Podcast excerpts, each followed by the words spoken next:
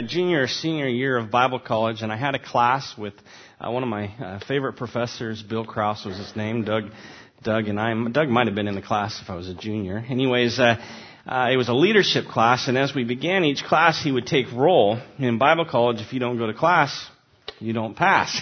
and so, good way to get us knuckleheaded college students in, into class, anyways. And so, as we would take roll, somehow we started to have this little contest of how we would respond when our name was called. You know, usually it was here, here, here. But in that class, it started to become, hey yo, uh, present and accounted for. And, and each week, as we went along through the course of the semester, things started, it started to get a little more carried away. And, and Bill, he was a fun teacher and he kind of encouraged it a little bit. And, and I remember a few weeks after it started, uh, it got to my turn and, and I prided myself on being creative in this and, and uh, he's called my name. He's Brian. And I said, I am. I'm not. Make that clear. But that statement ended the game as everyone went, ooh. And death scooted away from mine as they expected uh, lightning to strike. And, and uh, since then, I've asked for forgiveness quite a few times. There is only one I am, and I am definitely not him. You know, a while back, I had to write a bio for the Southside website. And, you know, it was tough to figure out. It, have you ever had to do that before? Write a, a biography, something that tells who you are. It, kind of feels a bit narcissistic. Uh, writing about myself and describing the things I've accomplished, it, it's hard to do. Uh, you know, especially when you have to do it in a concise manner. You know, I'm a, I'm a lot of things. I fulfill a lot of role in my, roles in my life. I'm a husband. I'm, I'm a brother, a son. Uh, I'm a, a cousin, grandson. I'm a friend. I'm a pastor. I'm a, I'm a coach. I'm a disciple. I'm a fan, an enthusiast, a student, a teacher. I fulfill a lot of roles in my life, but, but honestly, none of those things really matter in the grand scheme of things. My life on this earth is really but a puff of smoke that's blown away by the wind of time when we compare the grandness of, of history. A hundred years from now, no one will remember my name, and probably no one will think of me very often. I doubt I'll come to anyone's mind on a regular basis.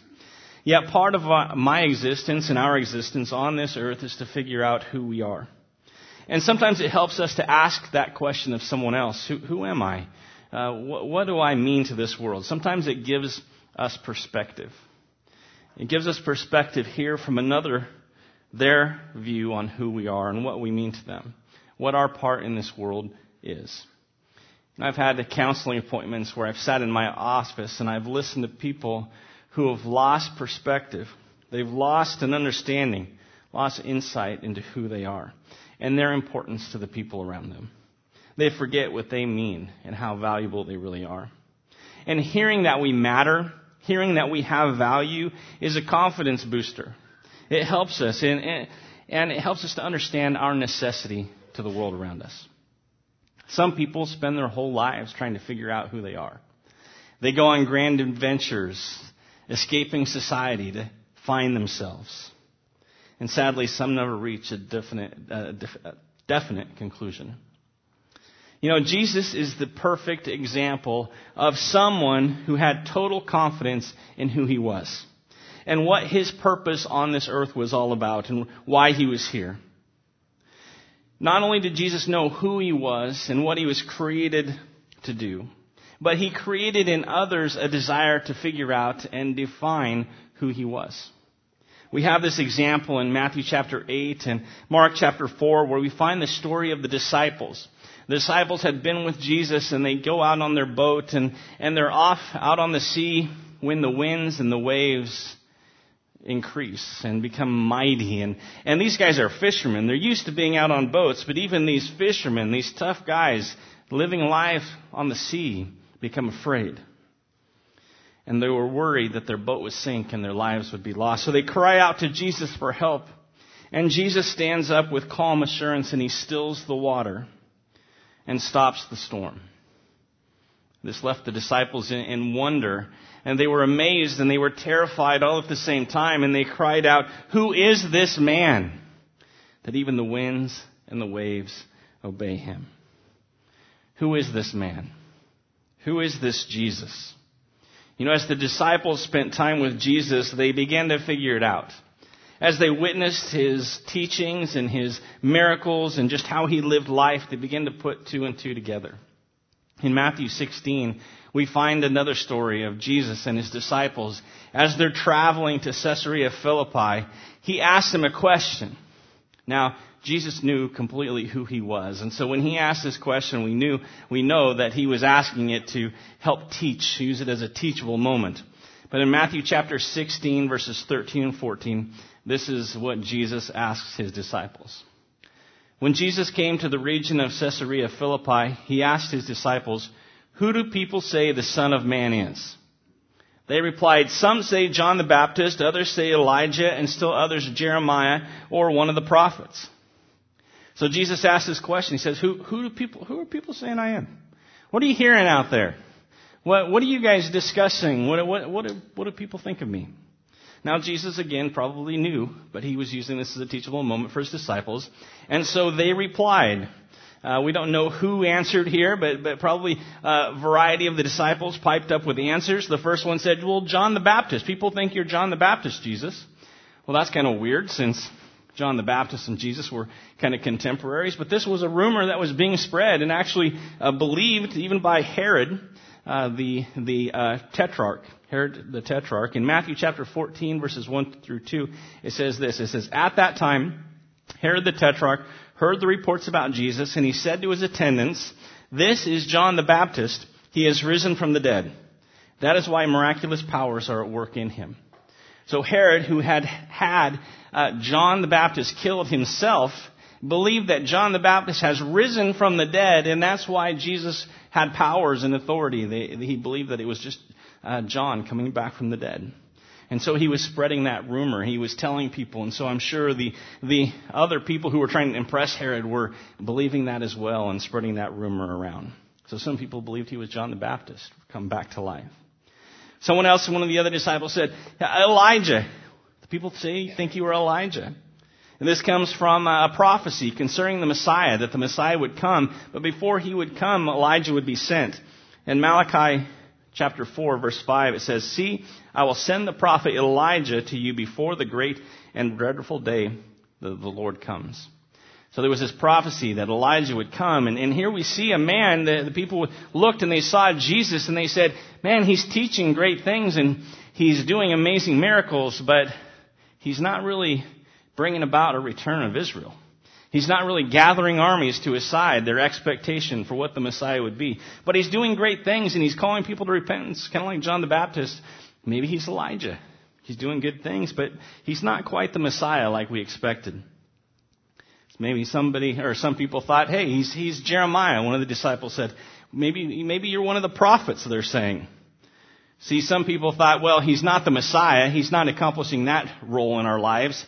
He's not really important enough to be Elijah, but he is a good teacher, so maybe he's, maybe he's one of the prophets. Maybe he's Jeremiah returned. Some of the outside sources from the Old Testament scripture, some of the kind of apocryphal writings that the Jewish, that the, the Jewish people taught, uh, taught that Jeremiah would return before the Messiah came. Maybe you're him. Maybe you're not quite the Messiah. You're not quite Elijah, but maybe you're Jeremiah. The disciples continued. They said, well, maybe you're one of the other prophets, people are saying. Maybe you're, again, you're just a good teacher, uh, but maybe you're just one of the Hosea or someone like that that no one ever talks about. You know, there are a lot of theories within the Jewish culture of who the Messiah would be. And that's pretty obvious from what we see the disciples answer here in Matthew chapter 16. But it continues. Jesus pushes things. He doesn't just leave it at what, what are the people around saying? He takes it a step further in Matthew 16, 15 through 18. But what about you? He asked. Who do you say that I am? He makes it personal. Jesus was good at that. Who do you say I am? Simon Peter, Peter answered, You are the Christ, the Son of the living God. Jesus replied, Blessed are you, Simon, son of Jonah, for this was not revealed to you by flesh and blood, but my Father in heaven. And I tell you that you are Peter, and on this rock I will build my church, and the gates of Hades will not overcome it. So Jesus asks this question Who do people say that I am? But more importantly, who do you say that I am? What am I to you, Peter? Again, he asks the question kind of broadly. He says you. It's a plural you here, addressing all of his disciples. But Peter, the impulsive one, right? The spokesperson often for the disciples, he pipes up and he gives his answer. You are the Christ, the Son of the living God. The first part of his answer says, You are the Christ. You are the Messiah. It's, it's Peter acknowledging Jesus' role as Messiah his role as the Savior. The Messiah was, was the uh, prophesied one who would come and would deliver the people of Israel from captivity from the Romans or whoever they would be captive under in that point of history. He was the anointed king that would establish Israel forever. He would bring about the golden age of Israel, better than what David ever could have accomplished. That's what they thought, Jesus the Messiah. And even the disciples thought that themselves, that he would be the one who established an earthly kingdom forever. And he says that you, you are the deliverer. You are the one that will save us. In John chapter 4 verse 25 through 26, Jesus takes this role and he acknowledges this role as our, as our Messiah, as the Christ.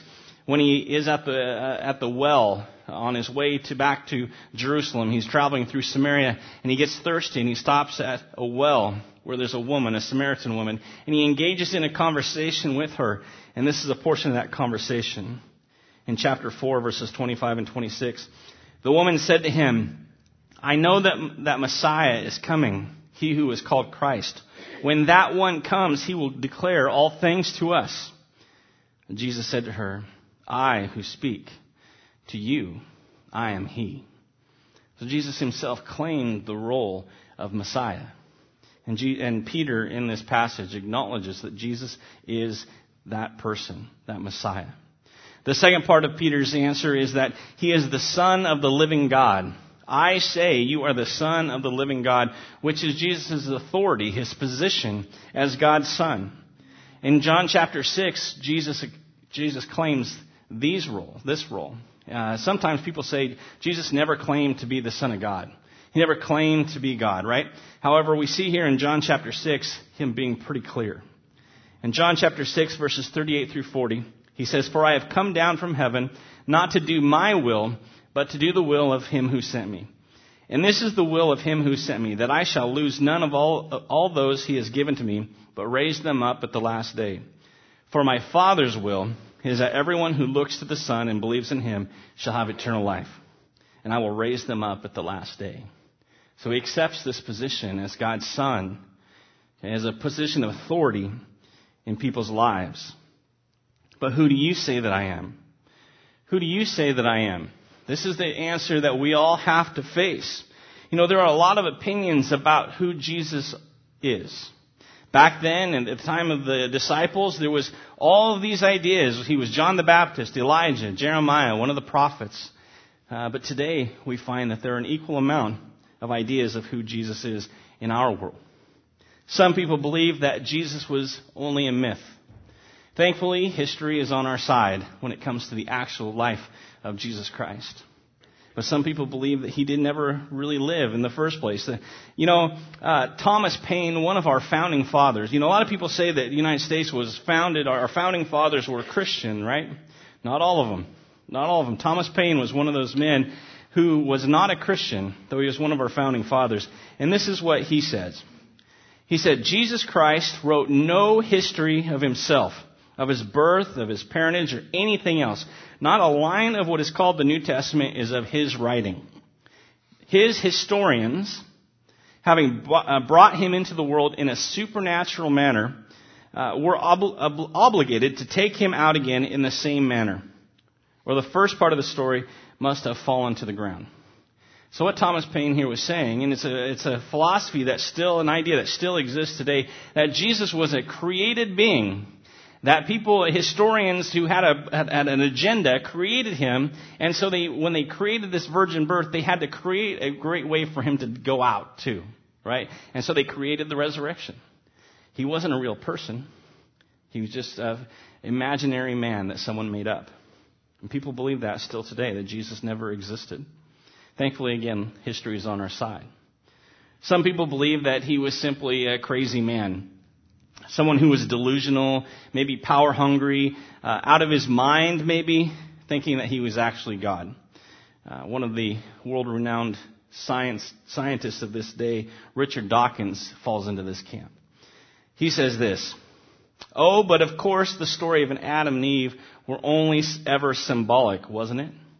Symbolic. So Jesus had himself tortured and executed for a symbolic sin by a non existent individual. Nobody not brought up in the faith could reach any verdict other than barking mad. So he's saying here, Richard Dawkins believes that Jesus existed. He's a scientist. He can read history. He knows that Jesus existed. But he says that Jesus was crazy man. And anybody who believes in him is crazy as well. That's a pretty common thought these days of who Jesus is.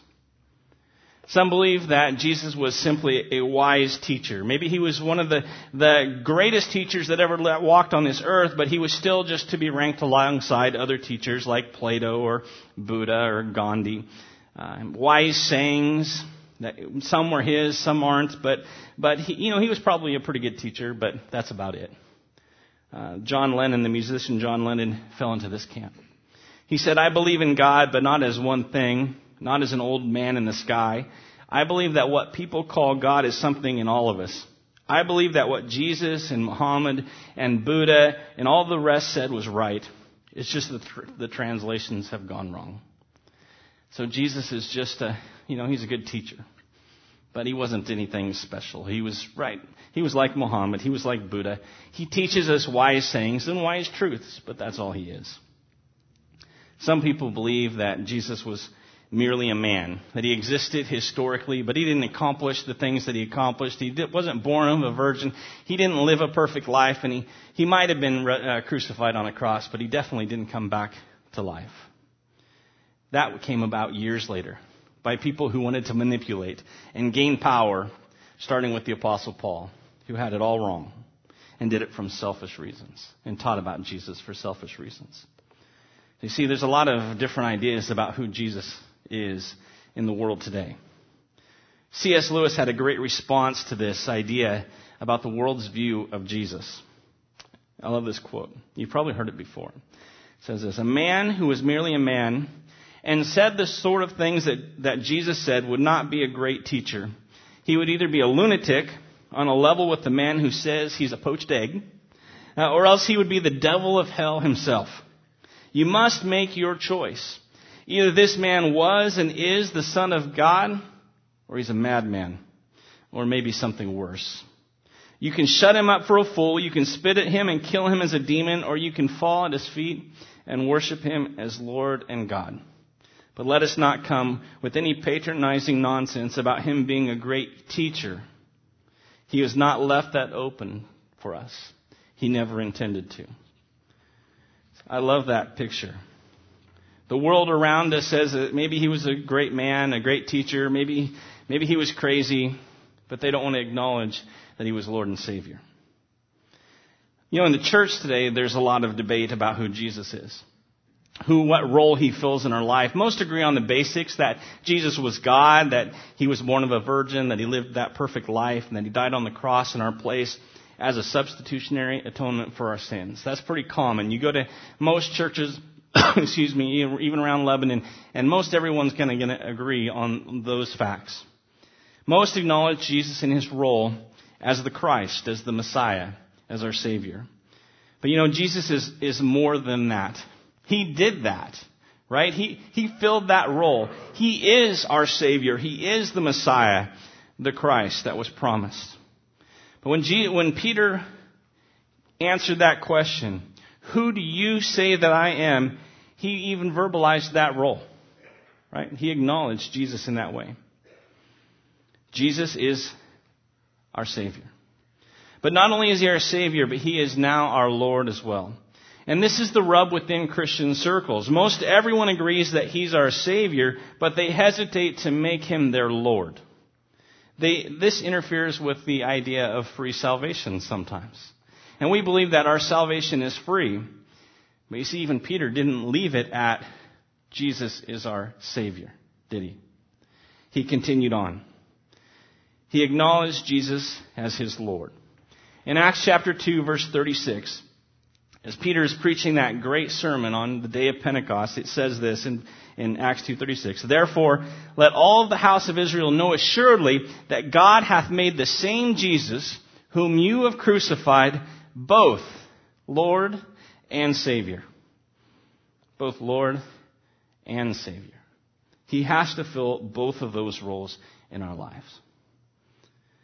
You know, G- Peter acknowledged him as having the role of Messiah and the role of authority over him. So when you ask yourself, who is this Jesus? What do you say? Is he your Savior? Is he your Lord as well? You know, I started off this message with talking a little bit about, about who I am. You know, about creating a bio and trying to figure that out. You know, as I have learned and experienced who Jesus is, I've learned about more, I've learned more about who I am. As I have focused in on making Him my Savior and my Lord, it has changed me. And I think that was the point of what Jesus was asking His disciples. When He said, Who do you say that I am? He's saying, when you acknowledge who I am, it's going to change who you are. And we see that. We see the, the disciples as they grow, and as they grow in their understanding of who Jesus was, their confidence grew, their knowledge grew, and their willingness to die for him increased exponentially. As I learn more about the identity of Jesus, it changes my own identity. And what I found is from that time when I was 11 years old and I was came face to face with my own sins and I had to answer that question myself, who is Jesus? And from that time forward, as I've learned who He is, as I've submitted both to Him as my Savior and my Lord, my identity has gone from being me to being interwoven with the identity of Jesus. And now when I write my bio, there can be no separation. From Brian, who just is a man, to Brian, who follows his Savior. In Joshua chapter 24, Joshua, the leader of the Israelites at that time, gave a challenge to the people.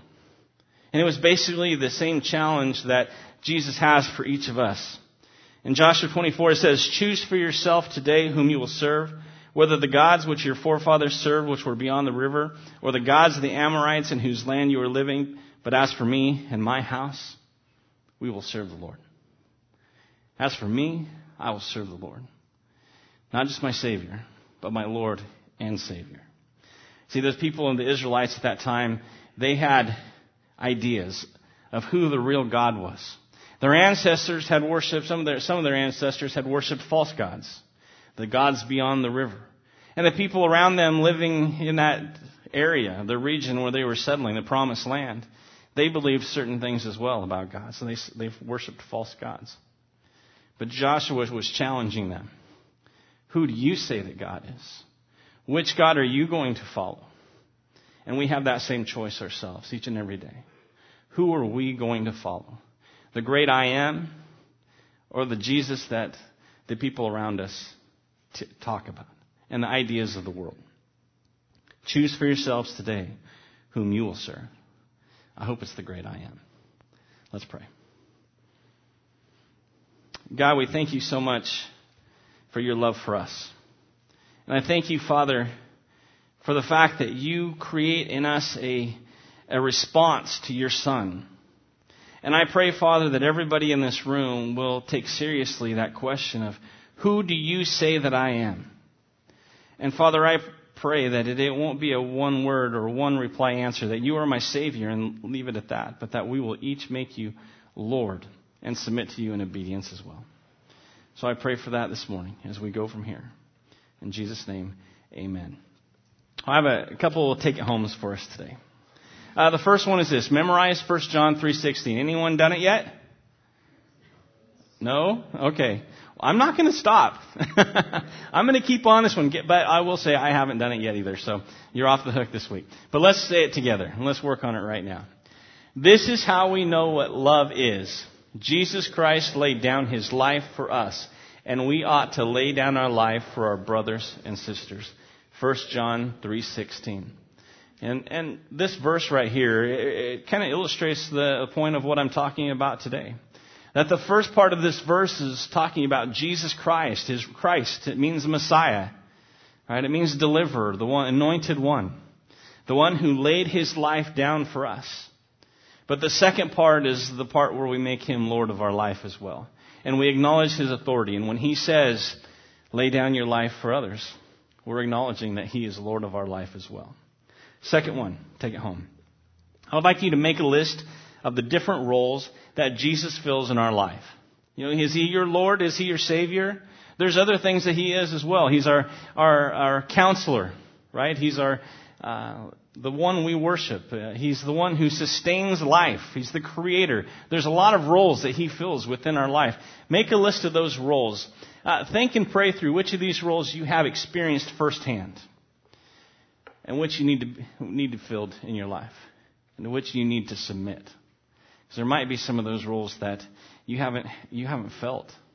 Maybe you haven't experienced Jesus as your counselor, as your comforter, as your support. Or maybe you haven't submitted to Him as your Lord, as the one who's the boss and director of your life. And that's my challenge for you this morning.